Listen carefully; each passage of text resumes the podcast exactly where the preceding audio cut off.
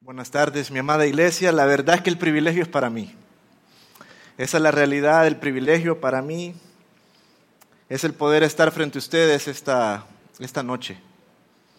Como mencionaba el pastor Sergio, esta iglesia es una iglesia muy especial para mi vida. Porque fue en esta iglesia donde el Señor me permitió recibir a Cristo. Fue en esta iglesia en, en donde el mes de julio del año 2012, un día yo entré, así como muchos de ustedes han entrado acá a la iglesia. Y era un grupo como de 40 personas aproximadamente en ese momento. Pero hermanos, eran las 40 personas más felices que había visto en mi vida. Así como ahora también. Personas alegres que me hicieron sentir como en casa. Y ese misma, esa misma semana, el día jueves, el pastor David se, se sentó conmigo a compartirme el Evangelio, recibí a Cristo, empecé mi discipulado, empecé a servir en la iglesia y pude experimentar el cariño, el amor de esta congregación. Familias que me recibieron como que yo fuera hijo de esos hogares, me invitaban a comer a sus casas y aunque no me invitaran yo también me autoinvitaba. Yo iba y yo quería pasar tiempo con mis hermanos y la verdad me he sentido en casa y hoy me he sentido en casa otra vez. Hermano, fue en esta iglesia en donde también conocí a mi esposa, así que solteros, ánimo. En esta iglesia conocí a mi esposa, en esta iglesia me casé. Fueron los hermanos los que me ayudaron a, realizar la boda, a preparar, organizar todo también. En esta iglesia nacieron mis hijos, acá los presentamos. También en esta iglesia comencé mi servicio al Señor. Pero como mencionó Sergio, el Señor pues tenía preparado otro camino de llevarme a Impacto Tegucigalpa Norte. Pero hoy estoy de regreso y mi corazón está lleno de mucha gratitud por lo que el Señor ha hecho en estos 11 años acá en Impacto San Pedro Sula. Once años, hermanos, en los que yo he sido testigo de cómo Dios utiliza a hombres comunes y corrientes para llevar el mensaje del Evangelio. Y cómo es el poder de la palabra junto con la obra del Espíritu Santo que se encarga de hacer que la iglesia crezca, de añadir cada día más personas que sean salvas. Años de muchas alegrías, pero también sabemos, hermanos, que han sido años con dificultades y años con tristezas. Pero en medio de todas esas tribulaciones, también sirvieron para poder ver la fidelidad, para poder ver la bondad, para poder ver el amor de Dios. Y hermanos, esta iglesia es del Señor, esta iglesia es suya y Él la cuida. Y qué bonito es ahora poder estar frente a ustedes y poder ver muchas caras conocidas, pero también muchas caras nuevas esta mañana, esta tarde, noche, sigo en el modo de la mañana todavía, esta noche. Así que estoy muy agradecido y pues el pastor Luis me asignó este texto de Segunda de Pedro, capítulo 3, versículos 17 al 18. Como podrán ver, son dos versículos, es un texto corto. Pero hermanos, toda la escritura es inspirada por Dios, aún los textos cortos. Y en esos pasajes vamos a encontrar mucho ánimo, mucha exhortación, mucha amonestación para nuestras vidas. Así que antes de que podamos entrar de lleno en el texto, quiero pedirles que por favor me puedan acompañar a orar. Padre Celestial, Dios grande y digno de suprema alabanza. Señor, te alabamos porque solo tú eres digno de recibir la gloria, la honra y el honor. Te alabamos por tu Hijo Jesucristo. Te alabamos, Señor, también por la guía de tu Santo Espíritu en nuestras vidas. Te alabamos porque nos has perdonado de nuestros pecados.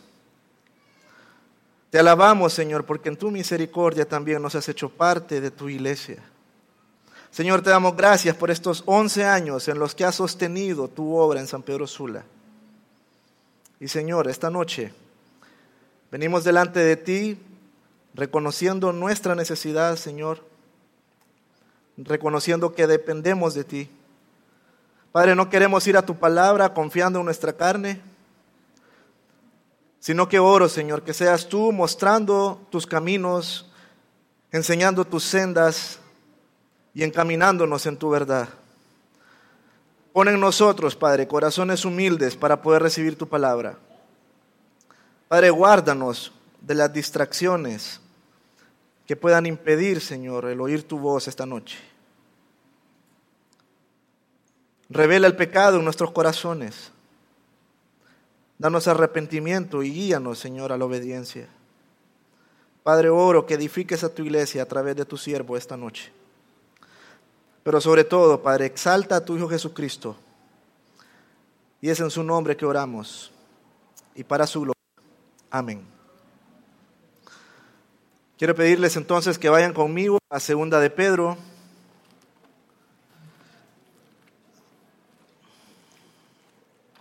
Capítulo 3, versículos 17 y 18.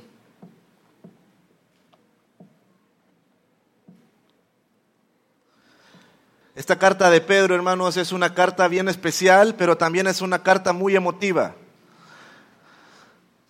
El apóstol Pedro está preso por causa del Evangelio.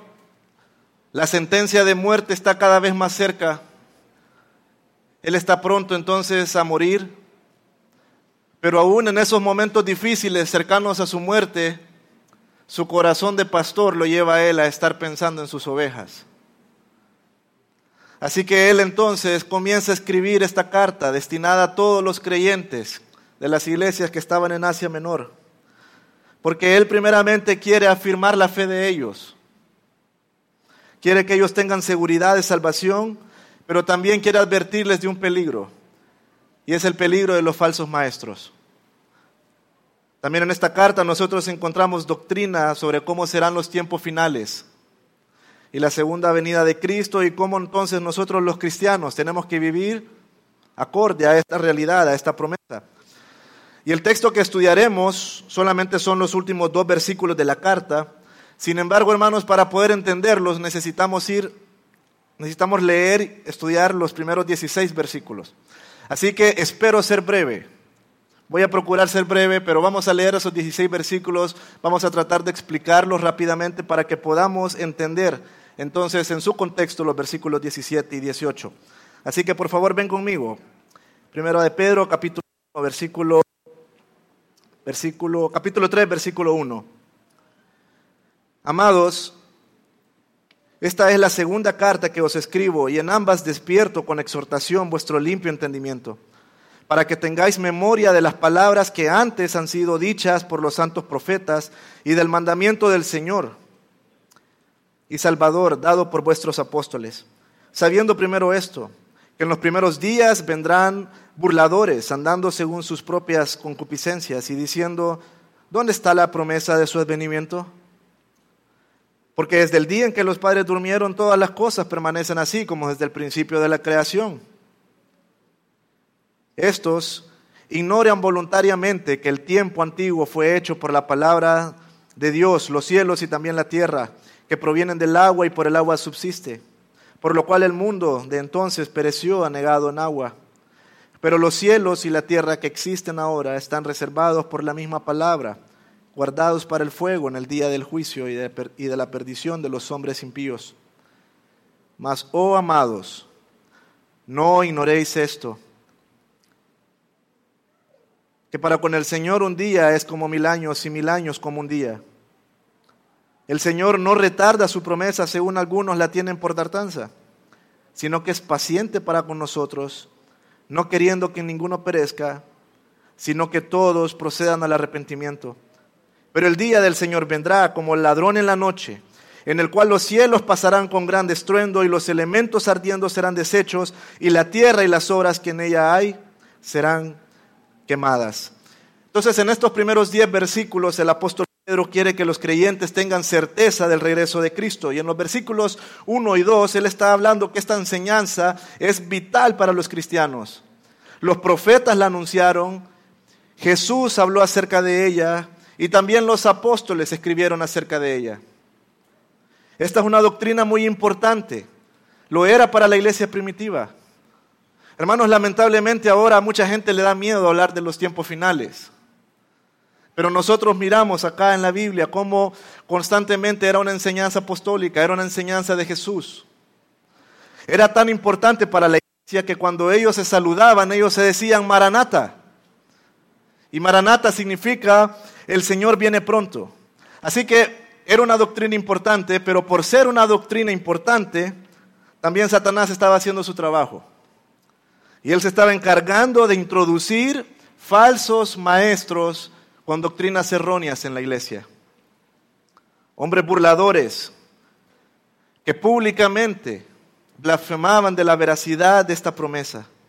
Pero el texto nos dice que para ellos también está reservado un juicio de destrucción. Versículos 8 y 9 entonces nos explica que el tiempo de Dios es diferente. El tiempo de Dios es diferente al nuestro. Y me encantó lo que escribía un comentarista bíblico. Él dice, lo que los hombres tienen por tardanza, en realidad es paciencia. Y es paciencia de Dios. Y esa paciencia de Dios es a favor de los hombres. Es una paciencia de Dios a favor nuestro. Versículo 10. Sin embargo, ese día de juicio, ese día llegará. Y hermanos, todo, todo será destruido. Todo por lo que el hombre se afana en este día. Todo por lo que los humanos se aferran en, esta, en este mundo. Todo va a ser quemado, todo se va a destruir.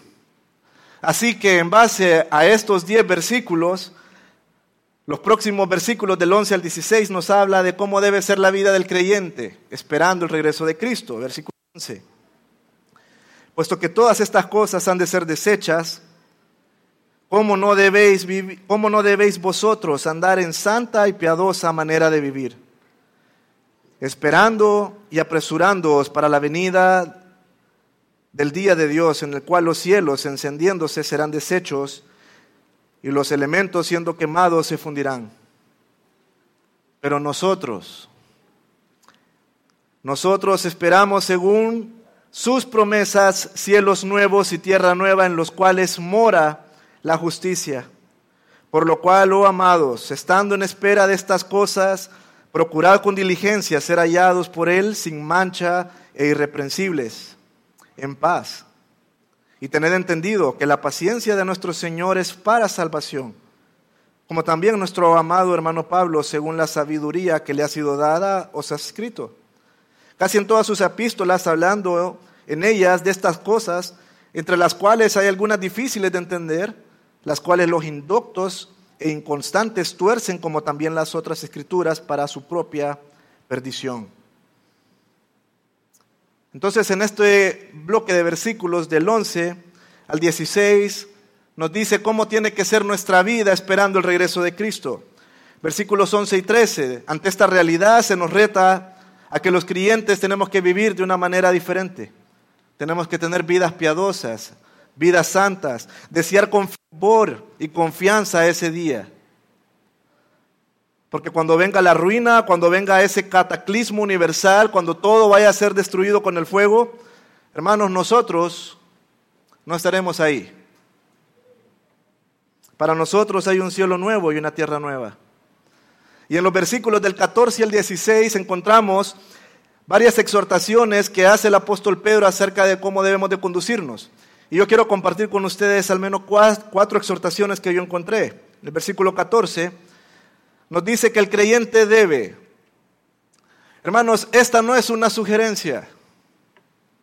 Este no es un consejo. Esto es un deber de los creyentes. Es un deber vivir sin mancha e irreprensibles. Y tenemos que procurar ser diligentes en eso, hermanos. La idea de vivir sin mancha está relacionado a cómo es mi relación con Dios. ¿Cómo es mi santidad con Dios? ¿Cómo es mi tiempo de intimidad con Dios? Esa es la idea de vivir sin mancha. Y cuando yo vivo sin mancha delante de Dios, entonces mis relaciones con, con, los hombres y con las demás personas van a ser irreprensibles. Vivir sin mancha, vivir irreprensible. También en el versículo 14 nos dice que el creyente debe vivir en paz.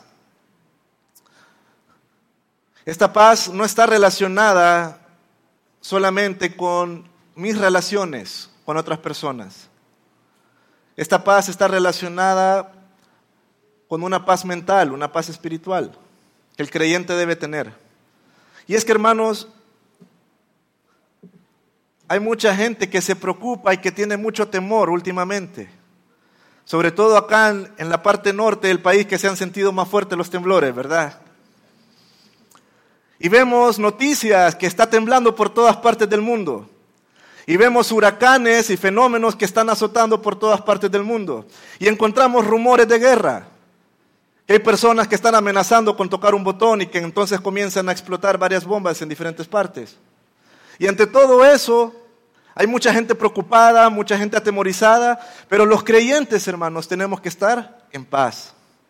¿Por qué? Porque para nosotros hay un cielo nuevo y una tierra nueva. Los creyentes no vamos a pasar por eso. Versículo 15. El creyente debe de aprovechar la paciencia de Dios entonces para predicar el Evangelio y procurar la salvación de otras almas. Hermanos, esta espera en la que estamos ahorita, esta espera no es para acomodarte. Hermanos, este no es el cielo.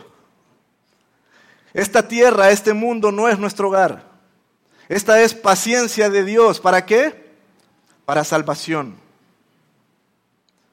Yo estoy seguro que tienes compañeros de trabajo que no conocen de Cristo. Yo estoy seguro que tienes amistades, que tienes familiares que no conocen de Cristo. ¿Y a quién ha puesto Dios cerca de ellos para que ellos puedan escuchar? Te ha puesto a ti. Este tiempo es para aprovechar esta paciencia de Dios para predicar el Evangelio. En el versículo 16, el creyente también debe interesarse por entender la escritura.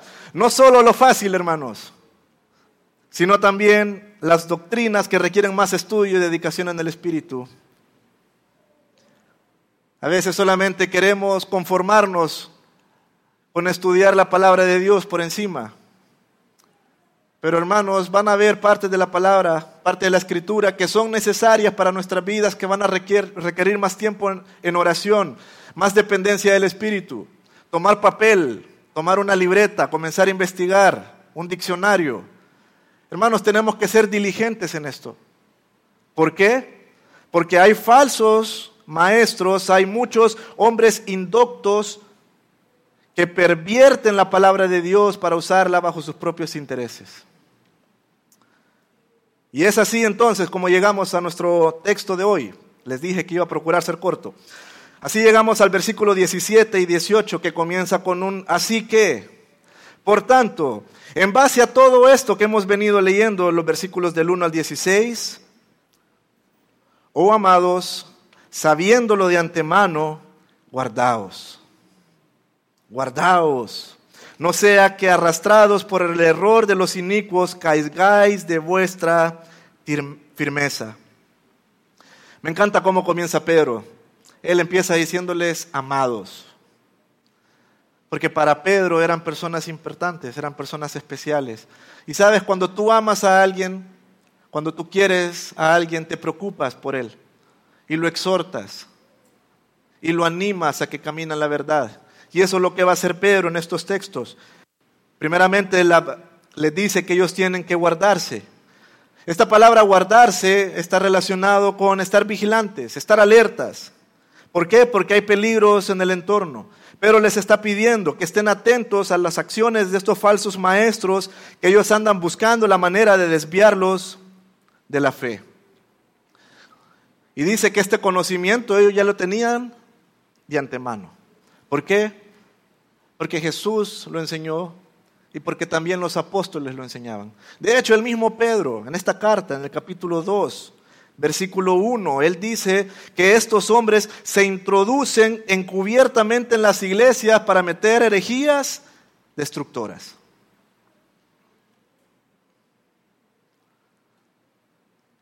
Hermanos, estos hombres quieren entrar a las iglesias y van a entrar a las iglesias metiendo herejías que van en contra de la palabra de Dios. Así que el apóstol Pedro nos está diciendo, escuchen la enseñanza. Porque esa enseñanza no es acorde a la palabra de Dios y esa enseñanza tiene error. Pero también, ahí en el capítulo 2, versículo 14, nos habla acerca de cómo es su carácter. Porque no solamente su enseñanza tiene error, sino que también su carácter tiene error. Versículo 14 dice, ellos tienen los ojos llenos de adulterio, no se cansan de pecar, son fuentes sin agua, no tienen nada espiritual que ofrecer a las personas. Versículo 18 dice que hablan palabras vanas e infladas. Así que teniendo este conocimiento de antemano de los falsos profetas, la obligación de los creyentes es guardarse, estar atentos, estar vigilantes. Ahora yo quiero que pensemos, hermanos, en qué significa este mandato de guardarnos. ¿Cómo podemos llevar esto a una vida práctica? Pues en la Biblia encontramos principios de cómo obedecer esta exhortación. El primero que quiero compartir con ustedes es que para guardarnos hay que señalar. Una manera de guardarse es señalar y nombrar a las personas que están enseñando falsa doctrina. Y eso lo encontramos nosotros en 2 de Timoteo capítulo 2, versículos 16 y 18. Hermanos, según esto, este pasaje, nosotros tenemos que exponer a estas personas por nombre.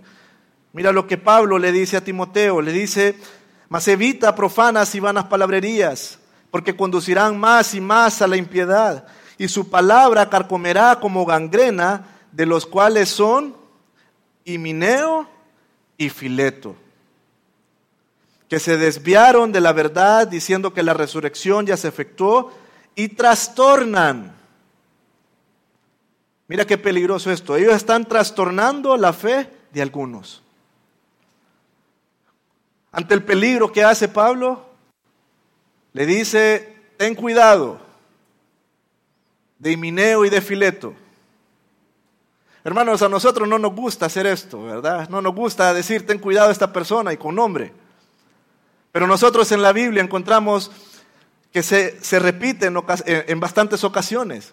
De hecho, más adelante, en 2 de Timoteo capítulo 4, también le dice, ten cuidado de Alejandro, el calderero. ¿Por qué? Porque él se está oponiendo a las palabras de la enseñanza en la iglesia. Guardarse también, por otra parte, implica en que no hay que tener comunión con ellos.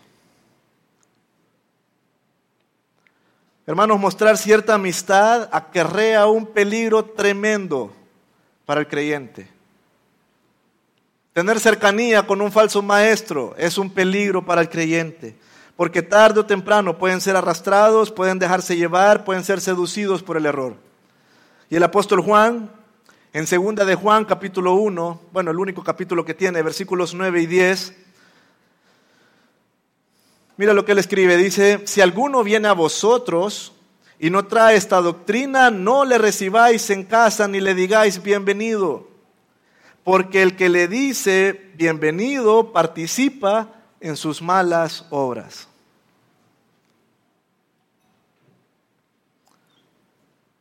Hermanos, tenemos que estar alertas. Tenemos que guardarnos.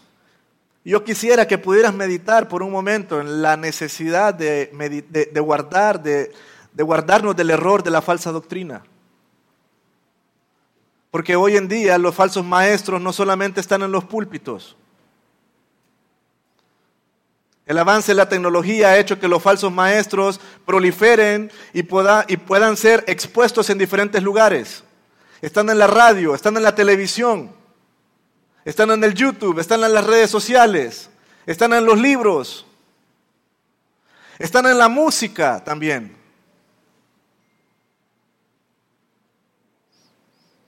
Yo quisiera que te puedas examinar esta noche. ¿Qué prédicas escuchas? ¿Qué música cristiana, y lo digo entre comillas, escuchas? Lamentablemente hoy muchos en día solamente se dejan llevar por lo que escuchan porque suena muy bonito, porque es una persona muy carismática, porque lo que dice es bien agradable. Y, es triste muchas veces ver cómo gente de la iglesia es lo que comparte en sus redes sociales, lo comparten los chats, imágenes de estos falsos maestros diciendo estas palabras. Pero hermano, no solamente tenemos que fijarnos lo que dicen, que no tenga error, sino que tenemos que ver su conducta. ¿Cómo es el testimonio de ellos? Ten cuidado con lo que compartes, con lo que escuchas, incluso de la música. Yo trabajo con jóvenes y sé que a los jóvenes les gusta oír música de bandas, de iglesias famosas que suenan muy bonitas. Son bonitas las canciones. Pero cuando ves las vidas de ellos, son personas carnales. Son personas que no viven vidas piadosas. Son personas que tienen un pie en el mundo y un pie en la iglesia. Hermanos, estemos alertas. Y yo sé que tal vez más de alguno puede estar pensando, bueno, Gerson es muy radical. Eso que está diciendo Gerson es bien drástico. Pues déjame leerte lo que dice el resto del versículo que estamos estudiando hoy, segunda de Pedro, capítulo 3, versículo 17. Oh amados, sabiéndolo de antemano, guardaos, no sea que arrastrados por el error de los inicuos, caigáis de vuestra firmeza. El omitir este mandato tiene como consecuencia que los creyentes caigan de su firmeza. Y esta palabra firmeza es la idea de algo que está que indica seguridad o cuando una persona está buscando el terreno más sólido para poder pararse. Esa es la idea, esa firmeza. En otras palabras, es todo lo que es contrario a la inestabilidad. Y probablemente hay gente que diga, bueno, este versículo afirma que la salvación se pierde. De hecho, hay algunos comentaristas que dicen, bueno, basados en este versículo podemos decir que la salvación se pierde. Pero hermano, nosotros a lo largo de todas las escrituras encontramos suficiente evidencia de que la salvación no se pierde. ¿Por qué? Porque esa salvación tan grande que nosotros hemos recibido no depende del esfuerzo humano sino porque es Dios el que lo ha prometido y es Él el que nos da la perseverancia a cada uno de nosotros. Pedro no está preocupado que estas personas perdieran su salvación, más bien al contrario, Él está escribiendo esta carta porque Él quiere que estén seguros de su salvación. El temor de Pedro, hermanos, es que estos creyentes sean arrastrados de la seguridad doctrinal de las escrituras y que se conviertan en hombres y mujeres inestables, sin convicciones, ociosos, sin fruto alguno. Ese es el peligro. ¿Qué se refiere a caer de la firmeza? Bueno, el contexto está hablando de la doctrina de los últimos tiempos. Hermanos, nosotros debemos de tener firmeza en las doctrinas, en todas las doctrinas de la palabra de Dios. Hermanos, una sana doctrina debe de producir en nosotros una sana conducta. ¿Te sientes emocionado de estar en una iglesia donde se predica la sana doctrina? Quiero animarte entonces a que mires tu vida.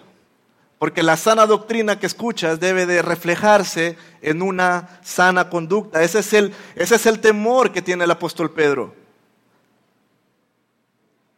Hermanos, tener un correcto entendimiento de la doctrina del juicio venidero y la segunda venida de Cristo tiene efectos en la manera en cómo nosotros vivimos, en las decisiones que tomamos, en nuestros planes. Yo quisiera que pienses en una pregunta que no nos hacemos muy seguido, pero que siempre deberíamos de tener presente. Cuando Cristo venga, ¿cómo quiero que me encuentre? Piénsalo. Cuando Cristo venga, ¿cómo quiero que me encuentre?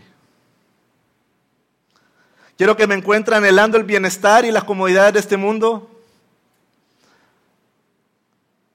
Dedicándole 50 horas a la semana a trabajar. Quiero que me encuentre afanado por ser más próspero.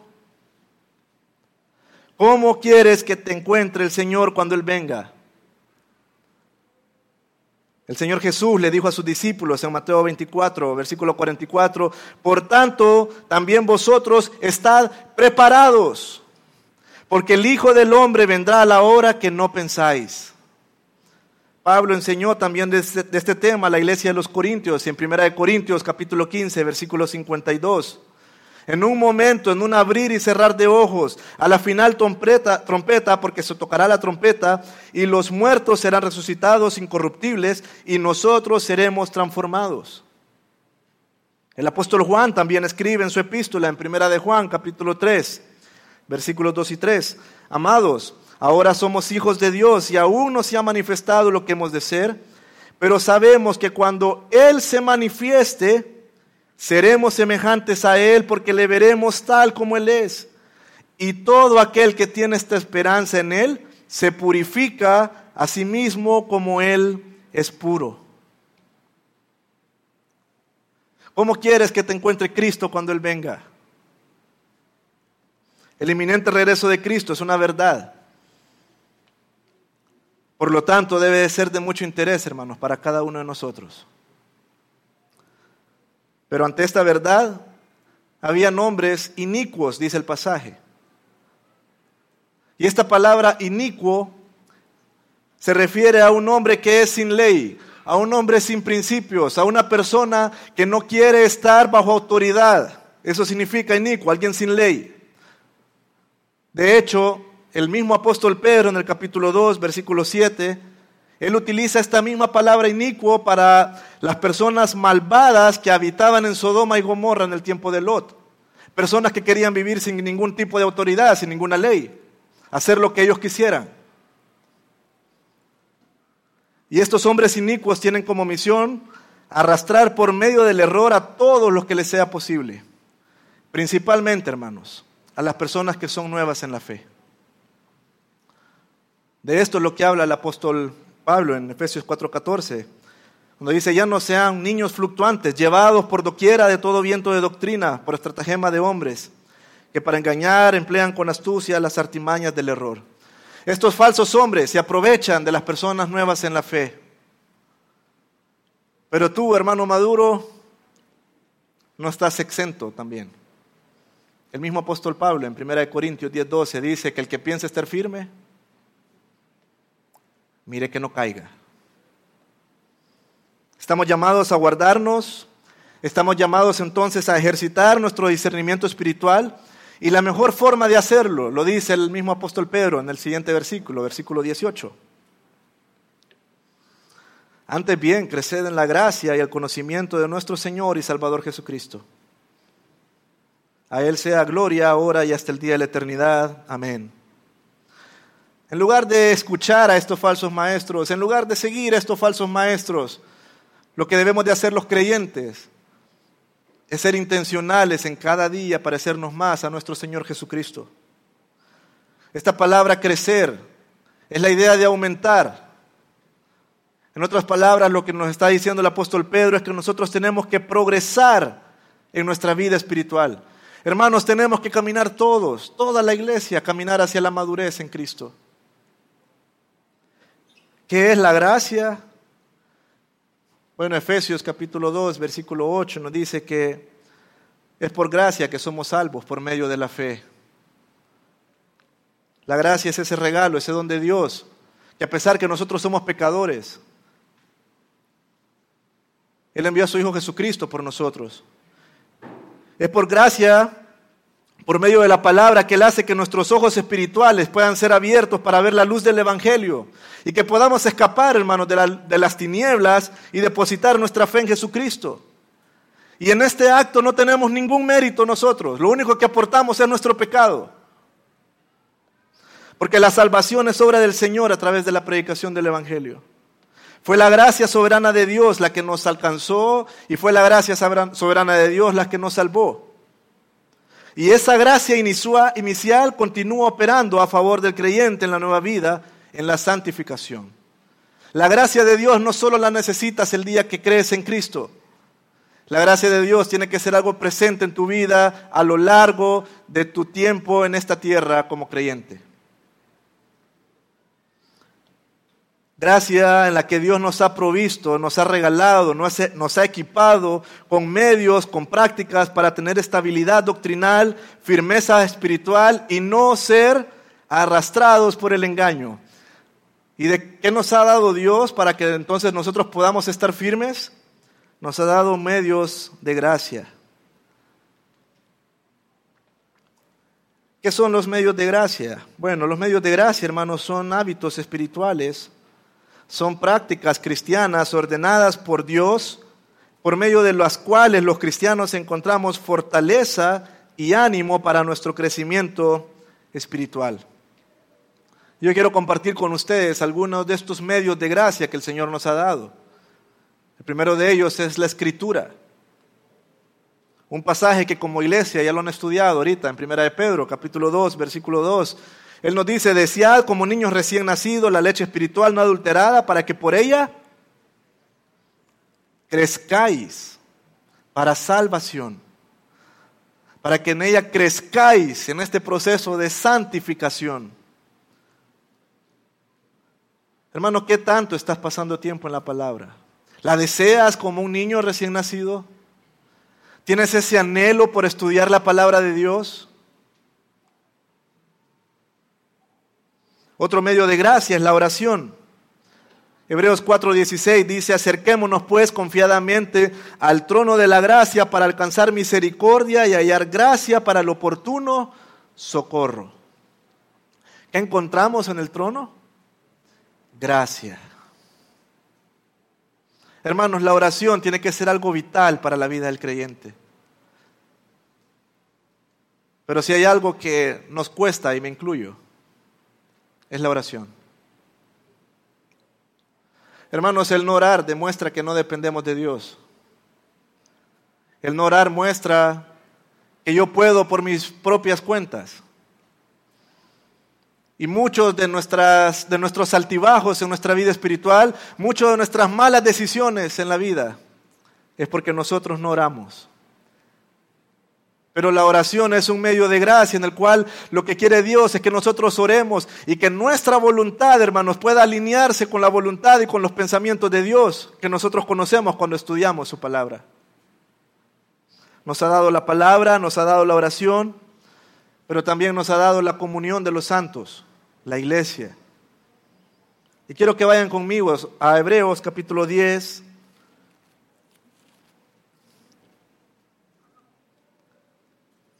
Versículo 23 al 25. Yo sé que el versículo 24 y 25 es un versículo bastante conocido, pero yo quiero que lo puedas estudiar, que lo puedas meditar desde el versículo 23.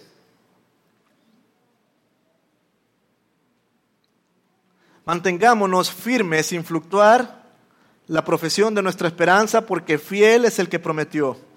Y considerémonos unos a otros para estimularnos al amor y a las buenas obras, no dejando de congregarnos como algunos tienen por costumbre, sino exhortándonos tanto más cuando veis que aquel día se acerca.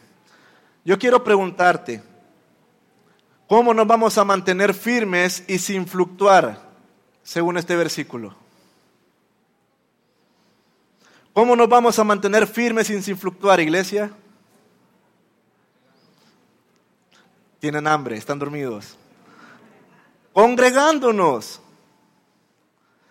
¿Ves la importancia de congregarte? Si quieres mantenerte firme y crecer en la gracia de Dios, tienes que congregarte. ¿Por qué? Porque Dios utiliza su iglesia para capacitar a los santos, para edificar la iglesia para preparar a los creyentes para el servicio. Dios utiliza la iglesia, hermanos, para que podamos crecer en el conocimiento de la palabra de Dios. Hermanos, Dios utiliza la comunión que nosotros tenemos para ver pecados que a veces no sabemos que tenemos. Porque si usted le pregunta a alguien que si es pecador, dice, no, no, yo no tengo pecados. Pero cuando estamos en la comunión en la iglesia, es cuando otro hermano, según este versículo, está llamado a exhortarnos, está llamado a amonestarnos, a estimularnos al amor y a las buenas obras. La comunión de la iglesia es un medio de gracia también para santificarnos y crecer en la gracia de Dios. Y la comunión de la iglesia también está implícito en lo que es la cena del Señor, que es lo que vamos a hacer esta noche también. La cena del Señor nos recuerda la muerte de Cristo. Confirma y fortalece nuestra unión con Cristo. Hermanos, la cena del Señor nos apunta hacia el día de la cena del Cordero, el día en que comeremos en la presencia de Cristo mismo, con personas de diferentes tribus, lengua, nación, en el cielo, disfrutando de esa hermosa comunión. Pero mientras tanto, la iglesia se reúne y participa en la cena del Señor para fortalecernos como cuerpo de Cristo, para confesar nuestros pecados, para arrepentirnos, para que podamos vivir como Cristo quiere. Crecer en la gracia va implícito entonces también en crecer en el conocimiento. Hermanos, entre más ponemos, desarrollamos estos hábitos cristianos, más vamos a crecer en el conocimiento de nuestro Señor y Salvador Jesucristo. La gracia y el conocimiento de Cristo en la vida de los cristianos también nos conduce a lo que va a ser nuestro último punto esta mañana. Vamos a ir a la segunda parte del versículo 18, segunda de Pedro, capítulo 3, versículo 18.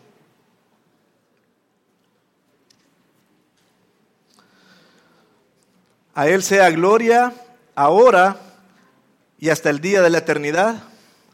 Amén. Hermanos, a mí me encanta cómo finaliza Pedro esta carta. Pedro finaliza esta carta llevando a todos los lectores y a todos los que estamos acá presentes a que nos unamos en alabanza y en adoración a Dios. Porque Jesucristo es el único digno de recibir la gloria del Padre. Acá nosotros encontramos una doxología. Y en el Nuevo Testamento las doxologías siempre están dirigidas hacia Dios Padre, pero esta doxología está dirigida a Jesucristo. Porque Jesucristo es el único digno de poder recibir esa gloria. Ahora me encanta que dice el versículo, a Él sea la gloria ahora.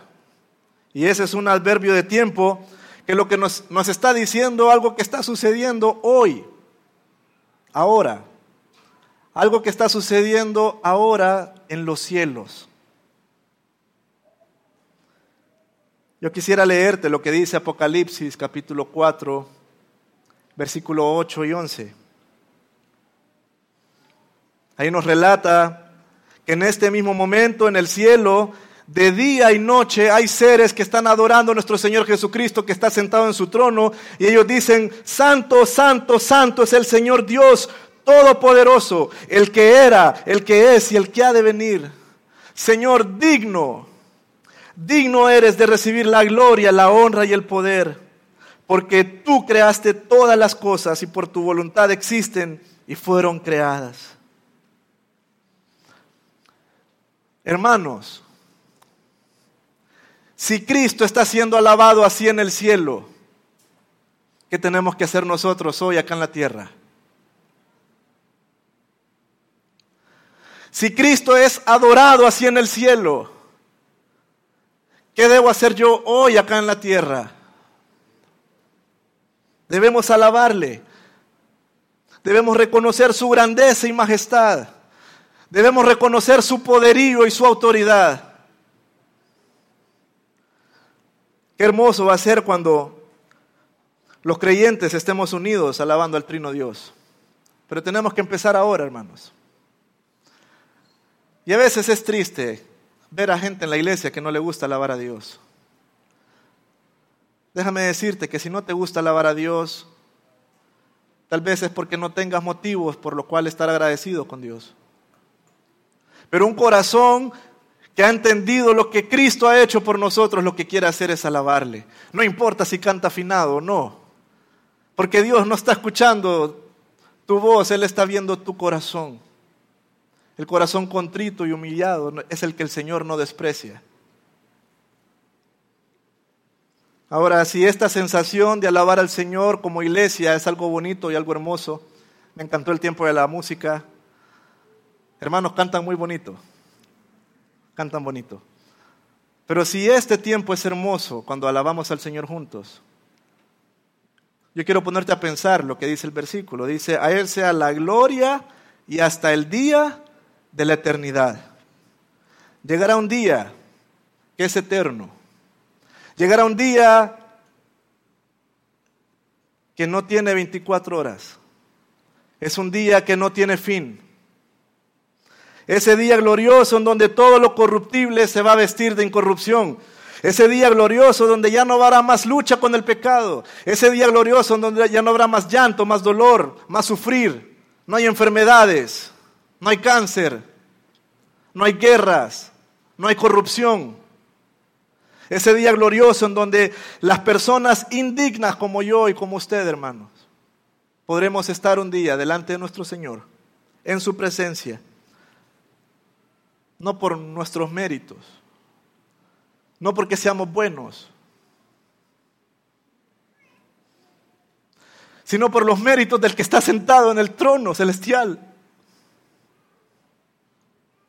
Y sucederá lo que dice Apocalipsis capítulo 2, versículos 12 al 14, en donde muchos nos uniremos, millares de personas y de ángeles, a alabar a Dios por toda una eternidad y a cantar y alabar a Dios con voz alta y decir, el cordero que fue inmolado es digno de tomar el poder, las riquezas, la sabiduría, la fortaleza, la honra, la gloria y la alabanza y todo lo creado que está en el cielo y sobre la tierra y debajo de la tierra y en el mar y a todas las cosas que en ellos hay, oí decir, al que está sentado en el trono y al cordero sea la alabanza, la honra, la gloria y el poder por los siglos de los siglos.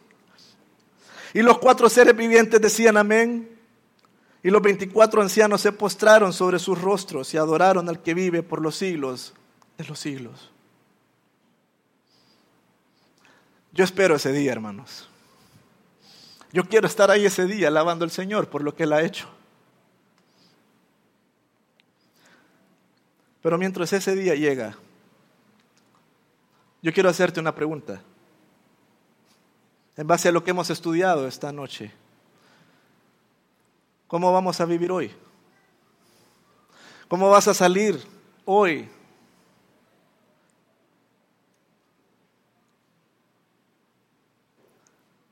Iglesia, no te distraigas.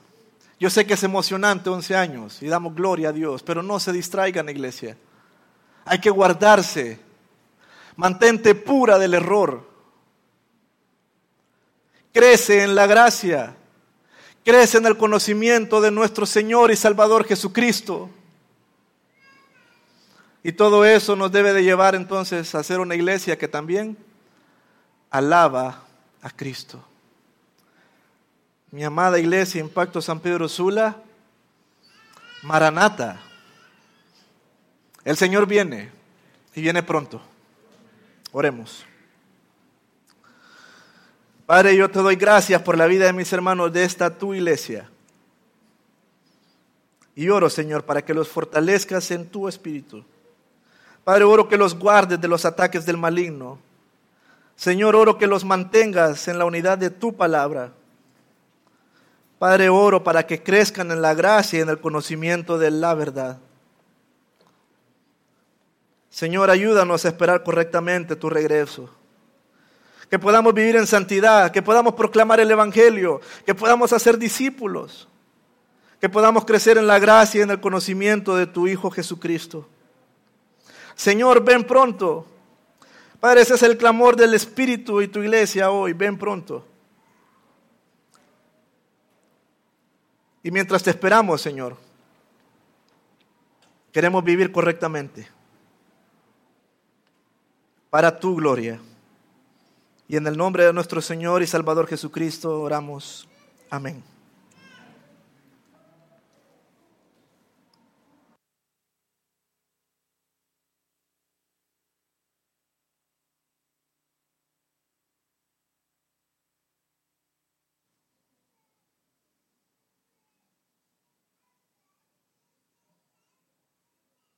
Hermanos, es, es de mucho gozo también estar en este, en este tiempo de celebración de nuestro onceavo aniversario, también eh, teniendo la oportunidad de recordar y celebrar ese momento en que el Señor Jesucristo dio su vida por nosotros.